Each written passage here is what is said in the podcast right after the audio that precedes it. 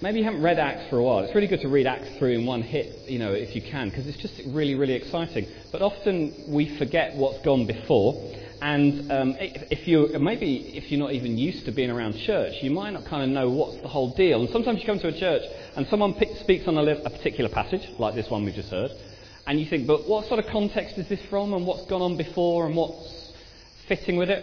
So I kind of thought it might be helpful to kind of drop this passage that we've just heard read beautifully by Tom into a bit of context of the story of Acts and even what's gone on before.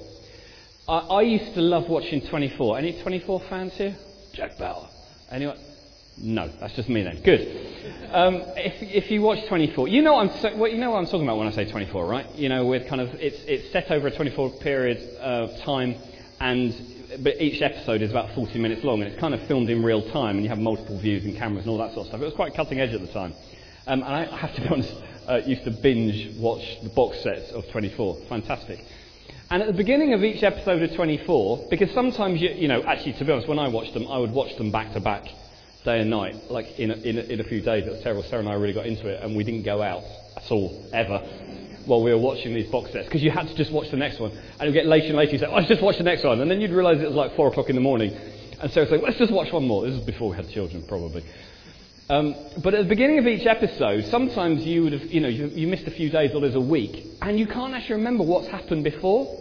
And so at the beginning of every episode of 24, they say something like, recently on 24.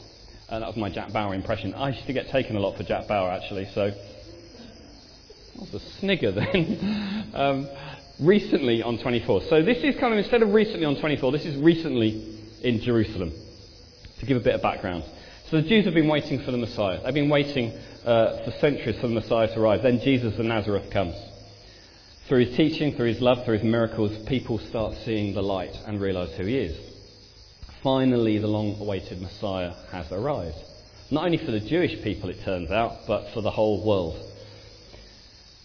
Then Jesus gets arrested and it gets ugly. Judas sells him out. Peter denies even knowing him. And all the disciples abandon Jesus and run for their lives. Jesus is crucified, Black Friday. Then three days later, Jesus rises from the dead. He is risen just like he said he would. Uh, the Romans, the high priest, the Sanhedrin have thought they had everything under control. But out the grave, he leaps and even folds his grave, clothes. I kind of like that detail. It's good. Then 40 days of thrills, 40 days of Jesus showing up post resurrection. First Peter, then the 12, then Thomas the doubter sees, he believes, then James, then those two pensive hikers, you know, the ones walking on the road to Emmaus, they encounter Jesus. Then 500 at one time. Then goodbye, up and out, he's gone. Jesus ascends to heaven, but promises the best gift to follow, the gift of the Holy Spirit. And he tells the 12 to wait in Jerusalem. That's where the gift will be delivered. And so to Pentecost, Jewish holiday, 50 days after Passover, and the time uh, the, the, that was kind of celebration of, the, of, of when the, the, law was given, and now it's a new gift is given uh, for a whole new church epoch. Pentecost, language and flames, just like the burning bush, like Mount Carmel, fire from heaven, and these guys are transformed. Peter preaches an amazing sermon. That same Peter who had denied him not very long before now he's preaching like a pro. He's like Jeremiah or John the Baptist. He's kind of he's on fire, and it's amazing. Everyone's in awe; they can't believe it, and 3,000 people believe. Then, just a short time later, it's 5,000 that believe, and that's when things start getting a bit messy. You've got 5,000 believers and no kind of infrastructure to work out all of that. Um, they've been kind of riding this wave of grace, I guess, and been seeing God doing amazing things. The Holy Spirit's been on the move. There's been plenty of fire, but it's almost like suddenly they realise they haven't got any fireplaces, and it's all a bit kind of carnage everywhere, and no one quite knows what to do. So the church recognises it needs leaders and need some sort of order to support them. For example, the, the example is given of the widows who are, who are there, who are, who are around, and they need feeding. Widows and women are often abandoned and, and abused, and the church recognises the ministry of Jesus needs to carry on to reach out to orphans, to widows, to feed them. Jesus had always had compassion for the, for the, poor. The disciples knew that. They knew that that was the mandate to follow in his footsteps and do the same. The 12 apostles are really stretched now. The church is growing massively. There's numbers and there's people and they're all wanting to hear the good news, but there's the practical side of things that need to happen as well. And, and, and, so the 12 are kind of caught in this thing of they want to preach the gospel, that has priority, but what about the hungry? Physical food or spiritual food? So they appoint seven deacons to care for the food bank. And they decided they need to be people that were filled with the Holy Spirit and with wisdom. It was a daily task. Every day there's more and more people coming. And they had to find food and dispense it wisely. They had to do it fairly and to all sorts of people, whatever their backgrounds. They needed to be filled with the Holy Spirit and with wisdom to give out food. Are you sure? Yeah, that's what clearly. When people, I know in my own life, when you get um, hungry, you get cranky, uh, and you get all sorts of troubles kicking off. So you need people filled with wisdom and the Holy Spirit to help steward all that. So the 12 apostles lay their hands on these seven guys and they pray for them for God's wisdom and power. They send them into this ministry. Then, a short time later, one of the members of that catering team, Stephen, starts preaching. And again, he's on fire, and there's miracles that begin to happen, and these incredible things that seem to break out around him. And then, soon after that, there's the kickback. The Jewish authorities, the Sanhedrin, they bring Simon in. They're outraged, and they want to investigate a charge of blasphemy. They tell him to stop speaking about this Jesus guy. And Stephen, one of the caterers, is bold, full of zeal, and he begins to preach up a storm too and he covers the entire, a bit like I'm doing now, but a lot deeper. He covers the entire history. You, you know, you're getting off light right now. He covers the entire history of Israel for these people Egypt, Moses, burning bush, King David, prophets, and then he goes on to Jesus and ends up saying in 7, Acts 7.52, and now you've murdered and betrayed him. He was a man of subtlety and diplomacy, our Stephen. And of course, we know what happens to him. The Sanhedrin go absolutely nuts drag him out into the streets and stone him, kill him. He's the church's first martyr. And Saul, we're told, if you remember it from Acts, he's there. He's holding, he's got the coats of the people who stone him around his feet. And this great persecution breaks out against the church. A terrible persecution. And the church scatters, goes to the four corners south to Judea, north uh, out around Samaria and beyond. And Saul Saul of Tarsus begins to hunt down and destroy this church, throwing both men and women into prison, killing people, persecuting them, just those who are followers of Jesus. It's a disaster. It's failure. The whole scattering of the church.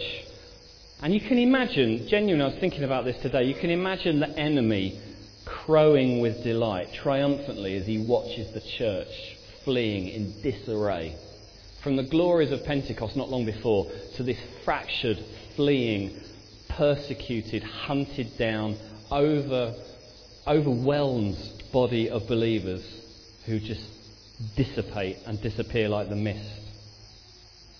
He must have been crowing at the devastated people of God. And those who were scattered preached the gospel wherever they went. I love that verse. And Satan thinks, what have I done? Because the gospel suddenly explodes outwards. Because wherever those persecuted, oppressed Christians go, they take Jesus with them. And instead of being held in and around Jerusalem, suddenly it explodes outwards, and you see the hand of God and the kindness of God, even in the midst of terrible persecution and oppression. Jesus' followers who are so full of the Holy Spirit and full of passion, they cannot stay silent. Philip, one of the scattered, finds himself in the region of Samaria. One of the caterers, Philip. And what did he do? Well, he's not got widows to feed in this place. He doesn't quite know, but I've been called to feed the widows. I'm a caterer. Does he hide? Does he think, well, uh, my ministry is no, I, I don't have a ministry anymore, so I'll just keep quiet? No. He starts preaching too. And the crowds start growing in Samaria, and he starts preaching, and then miracles start happening, and signs and wonders start happening. And the church gets, gets ear of this, and they come to join in. And we're told in Acts 8 8, there was great joy in that city. It's Philip the caterer fleeing from persecution, starts preaching, just sharing his story, and suddenly the church explodes where he is. That's the same Philip who this angel comes to meet one day. Phil, I want you to go south on the desert road, that one that goes down from Jerusalem to Gaza. Philip's in Samaria. That's about 50 miles, just to put it in context. And we hit this passage. And there's just three things. It's a really simple talk today. there's three things that I want us to think about from this, this short passage. That's the background. Because all of us have a story, right? All of us have a history. Some of it good, some of it painful. People who have invested in our lives before you got to here today teachers, parents, church leaders, youth pastors, whoever it may be, people that you're connected with. Good history, bad history. Where you are right now, there's a history behind you. And somehow, weaving through that like a golden thread, God has been doing things in your life. Whether you're here tonight as a believer or whether you're here because you're not quite sure why you're here, God knows why you're here. And God's been weaving this beautiful golden thread through your life. And every now and then we have these divine moments where God breaks in, where God's Spirit breaks in. It may not be an angel, but it might be something like that. Or it might be an angel. There are three truths I want us to think about from this passage. The first one is this God is interested in us as individuals. You know, when you read the Bible, you read God of the nations. And when you live on a planet, how many people live on this planet now? How many billion are we? Six? That's probably, it was six yesterday. Seven today. it's growing fast, isn't it? Six, seven billion? I, we can't even really begin to work out how many people that is, right? And sometimes when we're in a massive crowd, I don't know if you've ever been to kind of a big conference, like a New Wine conference or a Soul Survivor or Momentum or you know other conferences, or when you're in perhaps in a big church like this, sometimes we go and we're in the crowd. And it's good to do that, and it feels great. And God sees the crowd, and God sees the nations, and God sees cities, but God sees you in the crowd. And I think we sort of know that, but I'm not sure we always really, really believe that. And sometimes it takes that moment where God picks you out in a crowd, where you feel the touch of God in a moment, when God says, I know who you are, I know your name, I know your history. I've been weaving through your history, trying to bring you closer and closer to me. I know you and I love you, and He's interested in you. Like that woman um, who'd been suffering with illness, with bleeding all her life, and Jesus picks her out of the crowd. Jesus sees you in the crowd. Yeah, he cares about large numbers. He cares about the 500 and the 3,000 and the 5,000 that get saved. But that crowd of 5,000 who got saved were made up of individuals with names that the Lord knew and called. The Bible says that God is not willing that anyone should perish, that all should come to repentance. So don't believe for a moment that God's not interested in you as an individual. I think verse 26 in our passage shows that God cares about individuals regardless of background or culture or heritage or position. It says, Now an angel of the Lord said to Philip, Rise and go towards the south to the road that goes down from Jerusalem to Gaza. This is a desert place. And he rose and went there, and there was an Ethiopian. It seems remarkable, doesn't it, that God takes this guy who was preaching up a storm, doing amazing things, and obviously responding, you know, the whole city's responding, and hundreds of coming to faith. And God says, hang on a minute, that's brilliant what you're doing. But there's one bloke in a really funky chariot down the road that I need you to go and speak to. For some reason, within God's plan, this Ethiopian, it was important that Philip went there. It was a divine appointment. God knew that there'd be a man travelling that deserted road who was hungry for truth. He's a really fascinating character, this Ethiopian. And it reminds me of that story. Do you remember Chris Rogers? Chris Rogers, our dear, dear friend who was um, uh, up, at, up at Monkton as a teacher there for many years and had worked in the chaplaincy. And just to, he and his whole family were really connected to us here at St. Matt's. And Pat, his wife, still is often around. And Chris was such an amazing man of God. And he, I think he was on holiday with his wife. And they were just in Tetbury, not far away. And they'd been um, gone there for a kind of nice weekend. And, and Chris, by this point, he was in his 80s. And he had a dream and in his dream, he saw this woman standing at the corner of a road. And she was wearing particular clothes, and it was in this particular part of Tetbury where they were on, going, going to be on holiday, I think. And, and, and he, he woke up and he kind of told Pat the dream. I had this really strange dream last night. Oh, it was ridiculous. I saw this woman. She was wearing these clothes, and he described it in detail. Oh, well, silly, isn't it? Um, and Pat just said, "Well, you'd better go, hadn't you? Really, spiritual woman that she was." And I think Chris ummed and ahed and, but when do I go and how do I go and how do I know I get the right time? And, and Pat was sort of, Chris, Chris, I just think you should go. and they were on holiday. Uh, this was about two years ago. It must have been about two years ago, maybe three years ago. And he went and felt really stupid. Went to this corner, stood on the corner of the road in Tetbury, if you know Tetbury, that he had in the dream. And here was this woman wearing exactly what he'd had in this dream, looking exactly the same. And he approached her and said, um, This may seem rather strange. and he began to talk to her. And he shared that he had this dream. And he said, you, you, you might think I'm completely mad. He was a very lovely chap, so he doesn't come across as mad, but perhaps as soon as he started speaking, he might have done. But this woman listened, and he got to share the gospel with this woman. Now, I don't know what happened with that woman. But what I see is a man who is obedient enough to having had the dream to take the risk of looking really stupid by telling his wife, and her being wise enough to say, Chris, you need to go. And him then going and risking standing there and going, well, this was mad. Would it have mattered if he hadn't gone? Well, I don't know. Maybe God would have sent someone else to this woman. But God is really kind and gracious. And for Chris, it made him realize, wow, when I actually listen and respond to the gospel, amazing things can happen. So does this happen now? Yeah. Maybe this has happened in your life without you even knowing it. This woman doesn't know there's a church talking about the guy who had a dream who went there. All, all she knows is that there was someone standing on a corner who said, I feel God's told me to come and speak to you. Who knows where that story's gone, but I'm sure God's done that for a reason. I hope one day we'll find out. This Ethiopian man was really interesting. He was clearly searching for something. He thought the answer could be found in Jerusalem at the temple, amongst the literature of the Jews. So he'd gone there clearly searching.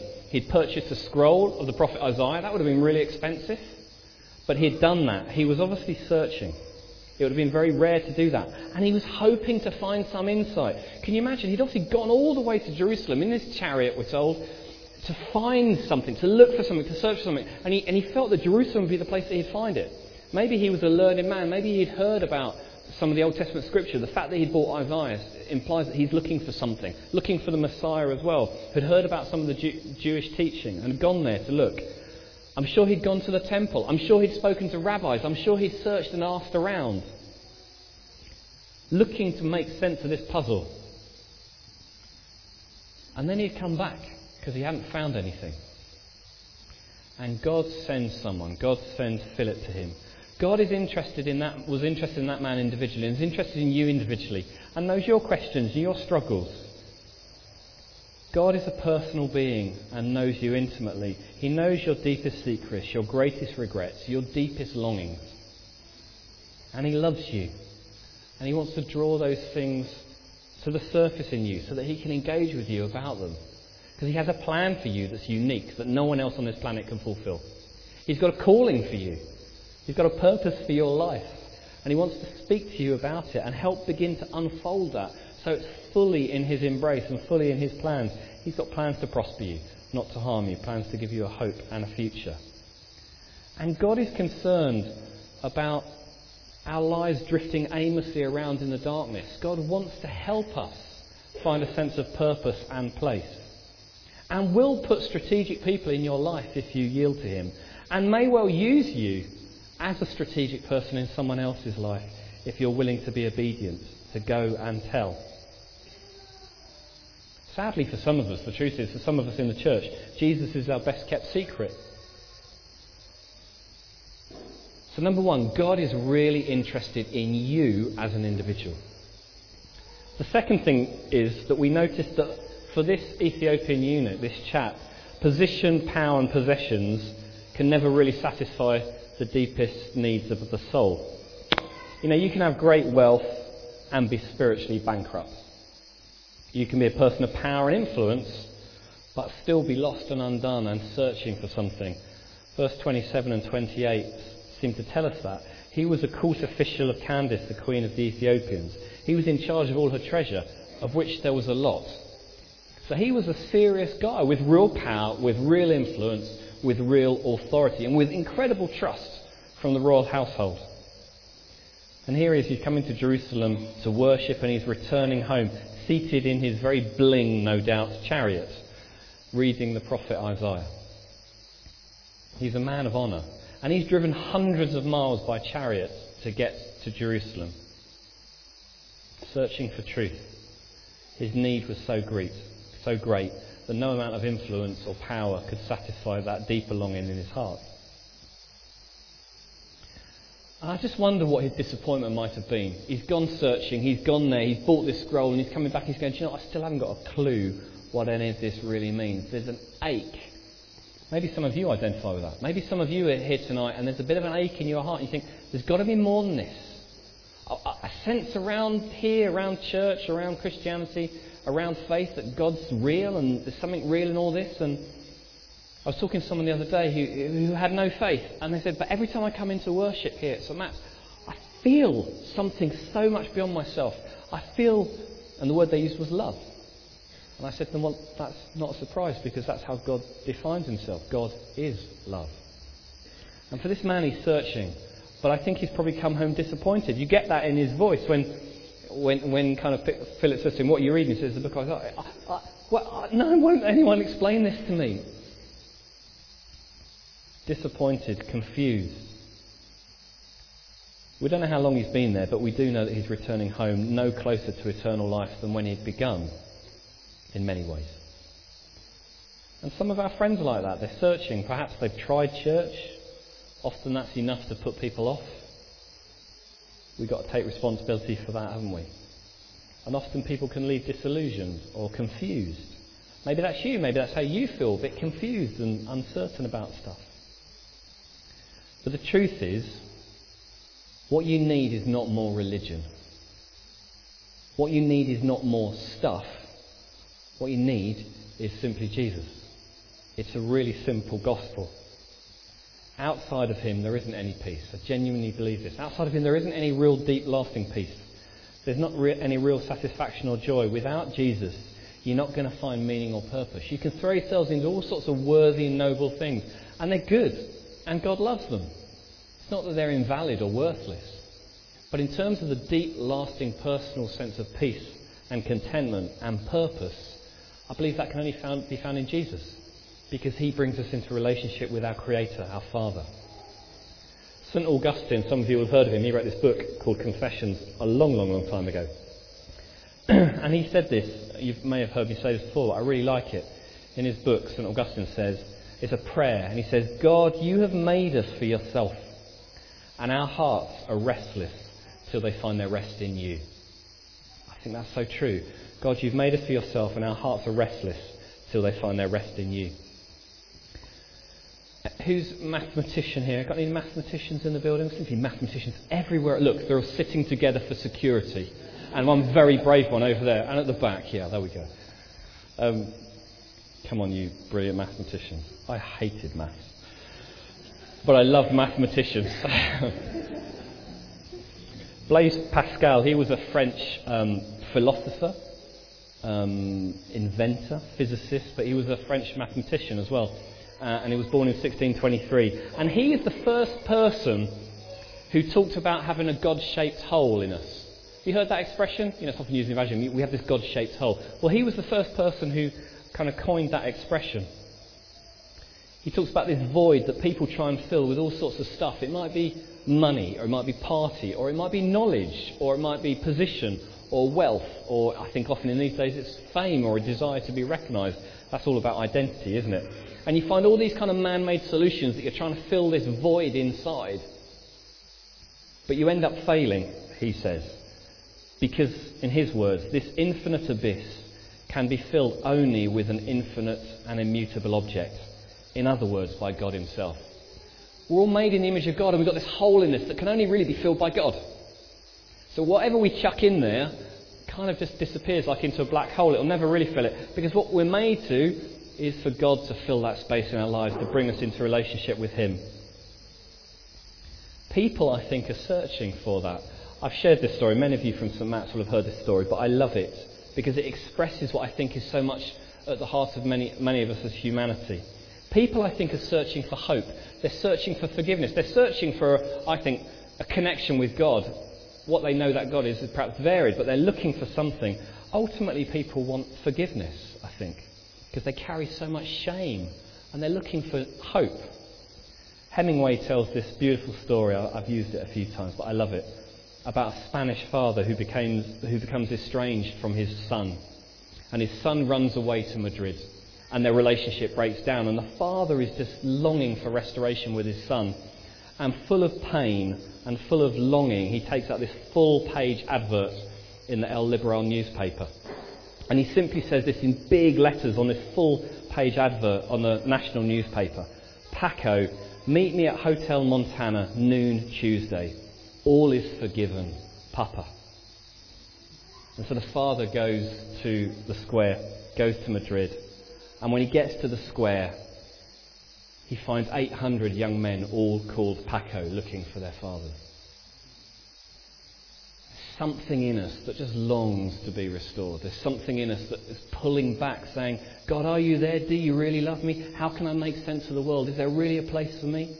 Can I really be forgiven? Is there really hope for my future? Am I really worth something?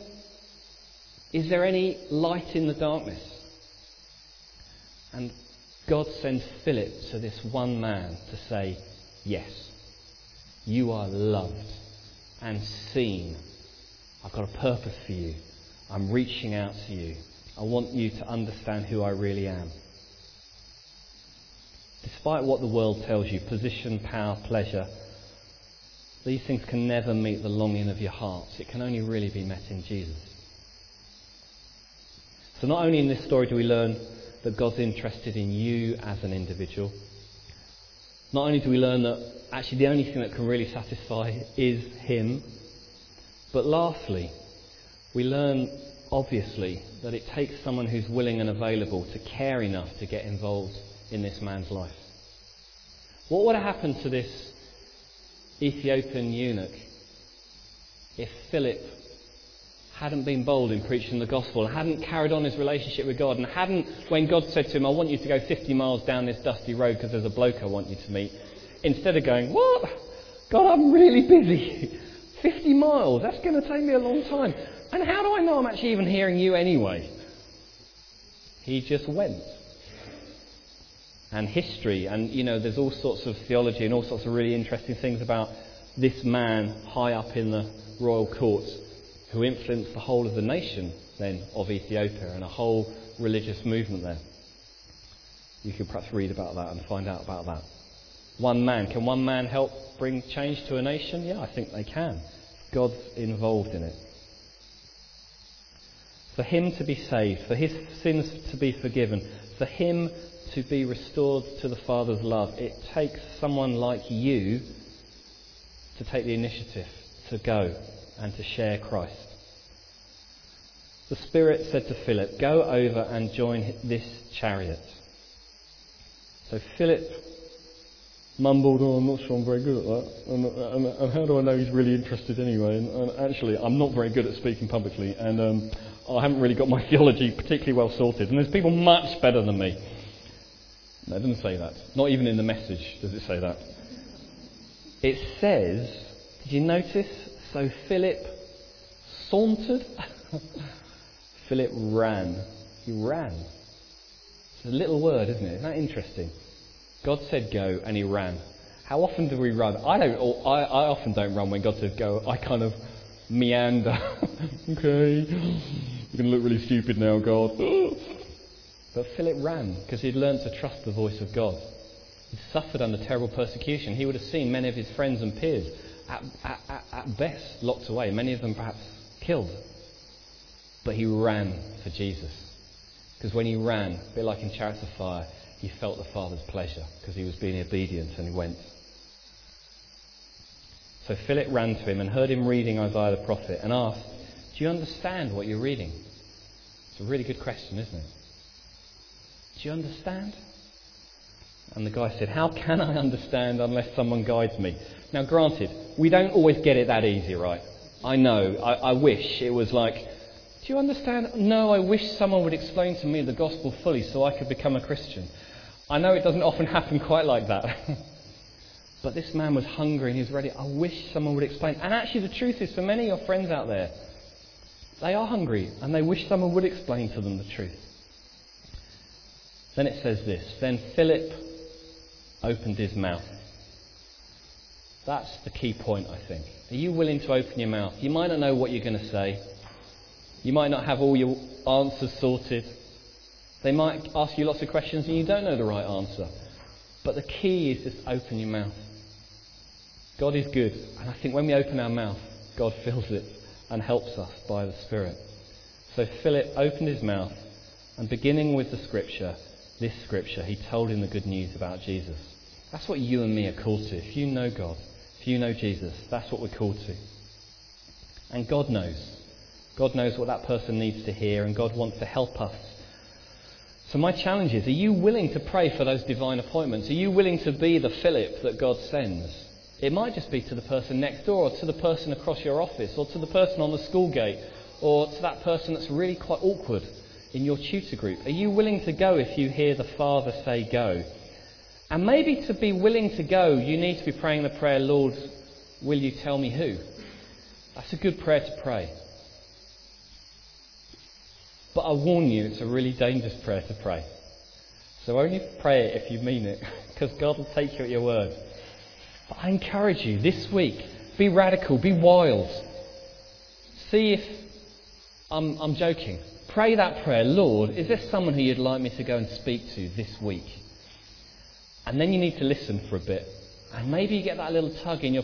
Maybe you won't get, yeah, go on the A36, the bit where it intersects with the rack. Maybe you won't get that, but maybe you'll get a sense of you just know where you need to go and speak to a person. Maybe someone will pop into your mind. Or maybe you'll get that sense of, I need to just go and hang out in the cafe. And let the tug of God pull your heart for someone. And you know what?